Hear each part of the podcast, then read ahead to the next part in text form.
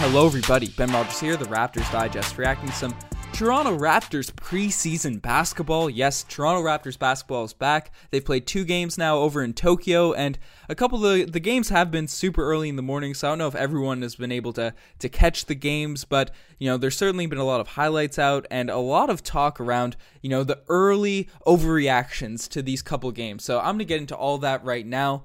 Now, I want to preface everything, everything that I say Two preseason games usually aren't the best indicator for what's going to happen during the season, but you can certainly see some new added skills that some players are playing with, and you know, it'll be interesting to see if they follow through throughout the regular season. The first guy we got to talk about is Norman Powell because he's a guy that's been in and out of the rotation for almost his whole Toronto Raptors career, and he's been a guy that a lot of people, especially when he was a rookie in second year, wanted to see have a bigger opportunity. And you know, every time he got a chance to go out there on the court, he'd impress. You know, playoff Norm, he was a guy that was a legend in Toronto. He honestly saved us. He Norm is probably the reason we've had this great stretch of run because Norman Powell was the guy that saved us in that uh, in that series against the Indiana Pacers when in 2016 when that was the we the Toronto Raptors hadn't won a playoff series since you know the early 2000s up until that point and it was looking pretty bad. Game 5 the series tied 2-2. It was on our home court and we were down by 10 points to the Indiana Pacers, and if we lost that game, we probably would have lost the series. Norman Powell, in a move of desperation, got subbed into the game and shut down Paul George, got a bunch of buckets. It was really, really exciting to see. Fans that watched that will never forget that moment. And you know, in the next next year, he didn't get much run throughout the regular season, but against the Milwaukee Bucks, he was on fire from three and really played really well. So Norman Powell had some up and down stretches, and even against the Bucks in this finals run, he didn't get much run throughout the whole playoffs, but looked like honestly the second coming of Michael Jordan during the Eastern Conference Finals. So you know, there's been a lot of highs with Norman Powell, but then we've also seen a lot of lows because you know, he's a guy that's been given opportunities after his playoff performances and all that to be a starter, to get some integrated minutes in the rotation, but consistently lost his spot to OG, to Delon Wright, you know, to the other backup guards. And, you know, he's just had a really up and down career. And I think a lot of that has to do with confidence on the basketball court. Because Norman Powell, he's explosive. He has a handle to match his explosiveness. You know, when he's going, he can really finish around the rim. He can dunk. He can rise up or finish, you know, with crazy layups. He can knock down the three. You know, he shot, I think, over 40% from three last season. So Norman Powell's a guy with all the intangibles to be a really great player in the league. Probably a guy that can start you know, in his rookie season, a lot of people were comparing him to Dwyane Wade. That's probably not going to happen, but I think with Norm's skill set, there's no reason he can't be one of the better wing players in the NBA. But the thing that always holds Norman back is when he gets thrown in the game, it looks like he's forcing his game too much. And some people might argue that's because of inconsistent minutes from the coaching staff.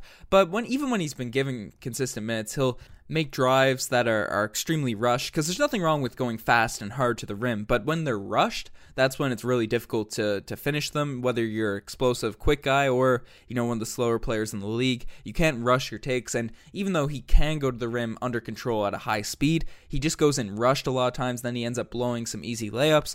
You know we see him almost pass up some of the open threes that he gets when he's on the court because I and it's it's kind of jarring to watch because we know he's such a good shooter in terms of percentages and then you know he'll get the ball on the wing occasionally he'll hook up some kind of ugly one. So Norman Powell's game on paper it's it's really encouraging, but then when you see it kind of thrown into live action, it's occasionally perplexing as a as a viewer. So that's why I think has been holding Norman back throughout, you know, the the past few seasons from really taking the leap to a consistent starter to a borderline, you know, top tier scorer on this team.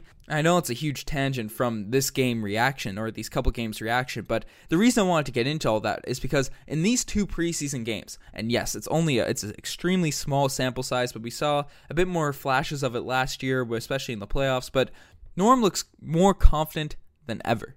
He's out there on the court. He's shooting open threes at the right times. You know, he's taking the right shots. And yes, occasionally he dri- he's been driving in and getting stripped and, you know, forcing it a little bit. But he's going to the rim under control. You know, it's not rushed plays. He's going, he's finishing. And we already know what he can do on the defensive end. So if Norman Powell can play like this, play with this mindset throughout the whole regular season, you know, he's getting he's been the starting two guard in this preseason and maybe that's that's what he needs to play. I've been harping on the fact that Norman Powell needs to play the two guard position for him to be successful on this Toronto Raptors team. I've been saying that for ever since we started the podcast cuz Norm is a guy that needs the ball in his hands. He's not going to be able to execute as an off ball player. Yes, he can be a spot up shooter with his percentages, but I think that's when Norman Powell's confidence is kind of out of it because he's not been touching the ball. He's not been really able to do things with it. So, being able to play that two guard position in more of a scoring role I think Norm's going to be able to thrive this season because you know we've seen him on the court having to share the court a lot with DeMar DeRozan in early seasons when with the Toronto Raptors, and obviously DeMar DeRozan's a better player than Norman Powell right now, and especially during that time. So DeMar was going to get more of the touches, and Norm was going to play off the ball. That's just how it was going to be. And Norm struggled to play off the ball on a consistent basis, and then last season when he ran the two with Kawhi, even though Norm was the the secondary ball handler in terms of playing shooting guard, Kawhi was the guy with the ball in his hands most often, and I just don't think that's the natural position for Norm. Because even when he's playing with those types of players in the playoffs, it's usually because all the defense is locked in on Kawhi or DeMar DeRozan, and then Norm gets a chance to really free flow with the ball and be aggressive and attack that's when he really is strong. I think that's why his playoff performances is better than his regular season performance in past years because he's getting more of an opportunity to play on the ball. And, you know, he's given that up. Nick Nurse is giving him that chance this season. And in the preseason, we've seen a lot of great things from it. So that's my six minute rant on Norman Powell. I think there's going to be a big year for him coming up. And, you know, maybe I'm overreacting to a couple preseason games. Let me know in the comment section below. But there's a few other things we got to talk about, a few other storylines. And before we get into any of the other players, the defense we're going to talk about the defense as a whole first. It looks not good. Obviously, we're playing one of the best offenses of all time in the Houston Rockets, and I'm sure they're even going to be better with uh, Russell Westbrook on this team. I know a lot of people aren't big fans of Westbrook, but it's undeniable that he's a great offensive player, even though he shoots a lot of threes, and him and James Harden look dynamic. So maybe that's a part of the reason the defense looks bad, but in these first two preseason games, it looks the defense looks horrible, regardless of if we were playing the Charlotte Hornets or you know an offense like the Houston Rockets. The rotations aren't really there; they're but step slow. And I think every preseason we do say this. I remember last year we were super excited about the defense, and then you know the first couple preseason games were like, "Yo, this uh this doesn't really look good."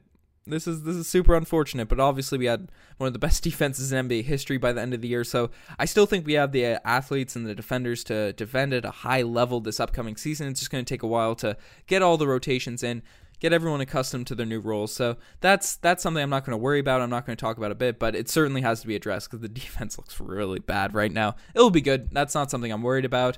But uh, yeah, Pascal Siakam, he looks great. You know, he looks like a guy that's ready to take the leap into a, a higher higher role with this team. He had 24 points and he had uh, 20, uh, 16 points in the first couple games we all have high expectations for Pascal Siakam coming into this year, so I won't I won't get into him too much. Uh, one player that's really impressed me has been Serge Ibaka. You know, Serge, he's been a guy that we kind of wrote off as a as a guy that's that's aging. He's in the twilight of his career two seasons ago because he he looked like a shell of his Oklahoma City self with the Toronto Raptors in his first two seasons. He wasn't horrible, but he certainly wasn't good. Then Nick Nurse switches him to the center position, and last year he has a rejuvenated career. These couple preseason games looks the exact same.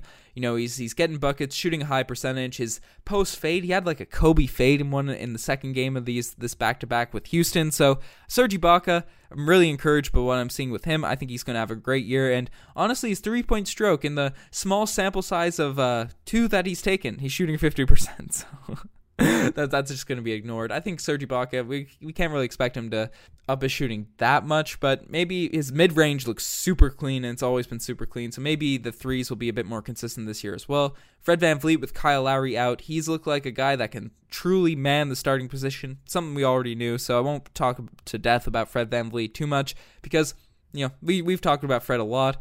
But yeah, so outside of Norm, I think the more established players look like kind of what we expected them to come into this season looking like. So I won't over over talk about those players too much. But the players where this preseason stuff really matters is kind of the fringe players, the players fighting for rotation spots. And a couple of guys have really impressed. Uh, one player that has really kind of been off the radar completely, even though he's been a Toronto Raptor for basically two years, Malcolm Miller. He's come into these games ready to splash threes, ready to take advantage of his opportunities. I know he's a player that doesn't excite a lot of Raptors fans because outside of three point shooting, there's not a lot Malcolm Miller brings to the table, at least from what we've seen. He's a solid defender. Nick Nurse has actually talked about over the past two seasons that Malcolm Miller's an underrated defender. No one really asks questions about Malcolm Miller. He doesn't get a lot of minutes, so we don't really know a lot about his game. But in these couple of uh, matchups versus the Houston Rockets, he's really come out ready to shoot good threes, ready to you know take the smart shots. He doesn't hasn't really been rebounding, hasn't really shown extreme defensive capabilities. You know, he's got a couple steals in that second game, but you know, if he can shoot the ball, if he can come out there and knock down threes, he might surprise some Raptors fans and earn some minutes this year. Uh, Stanley Johnson, Rondae Hollis Jefferson, two guys. They're names that are known throughout the NBA. You know, people with uh, really strong potentials at one point in their NBA careers, but then unfortunately things haven't really gone their way. They've uh, not really shown much for, for the Toronto Raptors this preseason. I'm not going to bag on them too much. They're guys that when they've been successful in the league, it's been within a team offense. You know, they've they've thrived as role players, rebounders, defenders, and you know, in preseason, especially where you're not super integrated with the offense, you're not playing with a guy like Kyle Lowry. Those those types of players kind of struggle, so I'm not going to overreact to their struggles in this preseason. And same thing with OG Anunoby. OG Anunoby, he's like those two guys, but still with a lot of potential. And his defense looks great, but you know the whole team defense has been horrible, so no one's really going to point that out. So we'll we'll judge the defense on everyone later, you know, once the actual season starts and probably 10 games into the regular season. But OG's really struggled as the starting small forward so far in these first two games, and I've seen a lot of people, you know, as as many people overreacting to Norman Powell's 22 and 18 point games or uh, 14 point games, sorry. You know, we've seen the equal amount of people give up on OG after these two games. And I'm not saying that uh, it's bad to overreact to Norman Powell's great great performances. And I'm not saying it's bad to be a bit worried about uh, OG struggles in these games. But, you know, we, we want to take everything with a grain of salt. And yes, his handle doesn't look much improved like we were promised from Nick Nurse and all that this offseason and he still looks a bit just uncomfortable on the basketball court, but he still shows those intangibles to, to be a strong player. I think OG's a guy that needs to be in the groove. He needs to be in the rhythm of the game. He probably needs to he needs to get comfortable again. He hasn't played basketball. He's barely played on a consistent basis last year.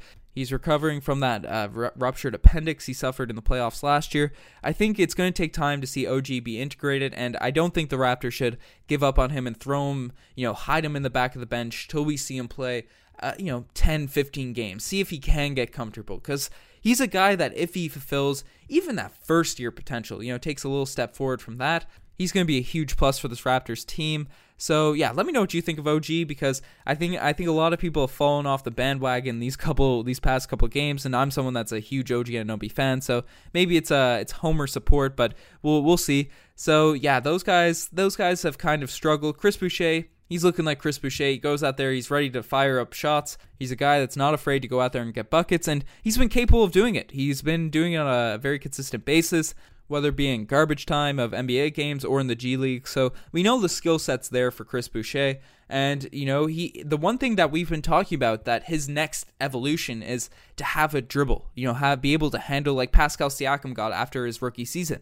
You know, and that's why he really thrived at the bench mob in terms of Pascal. If Chris Boucher, which he's kind of shown in these first two games, particularly the first one, if he can show that he has a handle and he's able to dribble the ball up the floor and you know, as a guy that's more of a shooter and is more slight of framed, that's a skill that he needs to have, and he has all the other intangibles to be a solid NBA contributor. So if that handle is there and we see it utilized on a consistent basis, there's no reason Chris Boucher shouldn't be a full time rotation player for this Toronto Raptors team. I think he has a better shot than Malcolm Miller, and maybe even after this these first two games, probably Rondae and Stanley Johnson getting some minutes this season. But let me know what you guys think. And also before before I end it off, I can't forget about the the new Toronto Raptors legend. We we said it in the offseason he's going to be the steal. He's going to be the the next undrafted star. I don't want to overreact or anything, but uh, I think Terence Davis is going to win six MVP awards in his NBA career. Yeah, he can dribble, he can slash, he can shoot. He looks under, under control when he's on the basketball court. He's everything we want in a backup point guard. And if he doesn't get consistent rotation minutes from the two games that I've seen this preseason, I know he hasn't been super consistent with his jumper, but all the intangibles are there. I'm really hyped to see Terence Davis get an opportunity. I think he will. You know, the six MVP awards, not an overreaction. I think that's going to happen. but let me know what you guys think. How many MVP awards do you think Terence Davis is going to win? You know, Matt Thomas, he's also a guy that he can shoot. We'll see if he can do anything else. uh, yeah, no, there's there's a lot of players to talk about. We're going long on this podcast, so you're the best for making this far. Check out the Twitter, the Instagram, all that cool stuff. If there's any players you want us to get more in depth with, you know, I talked about Norm Powell a lot in this podcast. Let me know in the comment section below. You know, we have a lot of cool content coming. The the regular season's just around the corner, so subscribe to the Raptors Digest. Tell your friends about the Raptors Digest. We really appreciate your support. Anyways, I'm signing off. Cheers.